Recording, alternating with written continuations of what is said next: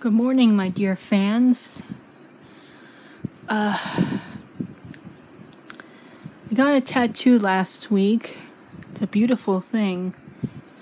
Um, it's um, a honeycomb, like a black and gray honeycomb with a bee in the middle of it, on some flowers scattered here and there. My uh, I highly recommend Gavin at Ink Link Tattoo in West Palm Beach, Florida. Check him out. He's really good at his his job. Anyway, I've decided that I might tell you a story about the beginning of my um, time in Cosmo class. This is a fun, entertaining story. All right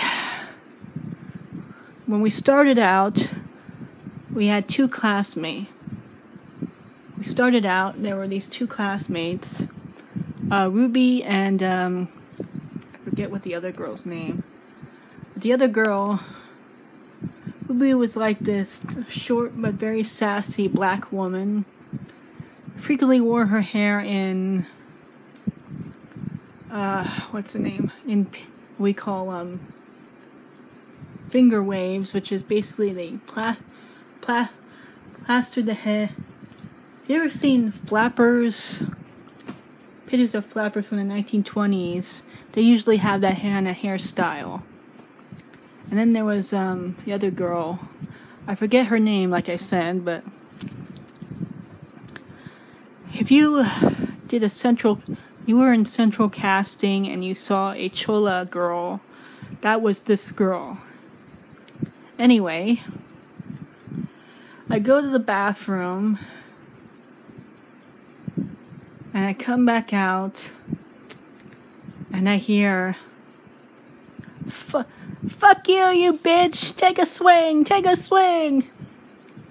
I don't, gi- I don't give a fuck if you're pregnant. Your face ain't pregnant. You see, the Chola girl was about seven, six, seven months pregnant. I don't know what started it, but apparently, according to my classmates, Chola girl mad dogged her and gave her the, uh, the like the little shoulder bump. Apparently, that set the usually um, very, very sweet Ruby off for some reason. I don't know why. And that and by the time I came back from the bathroom, the security guard had was holding back Ruby, and someone was holding back Chola Girl.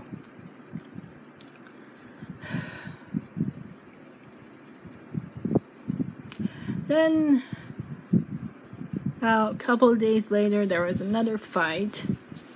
I wasn't in the I wasn't in the class when it happened. It happened with the um. It happened with the advanced class, which I wasn't a part of at the time. I was in the beginner class. I don't know what started it. I just know I hear her loud arguing in Creole. A lot of Haitians in our school. I guess nurse. I guess the nursing program was all full up filled up. And but apparently it was so vicious that yeah, once again uh, the security guard for the school, the lone security guard, had to get break in. Uh, we got a. Apparently, our fighting was so poor that the um, teacher in our school, the uh, woman who re- the um, Dean of Education had to come in and give us a lecture about how unprofessional it it was to be fighting. And I asked them asked us sort of a motivational speech slash sort of a motivational speech slash um threat. Basically, she, she, she advised us to not do this shit and threatened to kick out anybody who dared dared to um, do that again. So we didn't. Uh, not long after that, the Dean of Education, which I assume is fancy for principal, quit. And we got a new guy named Mr. Bates, but one of my smartass classmates, Bradley, likes to call him Master. Get it? anyway. Today is Sunday and I'm tired as usual.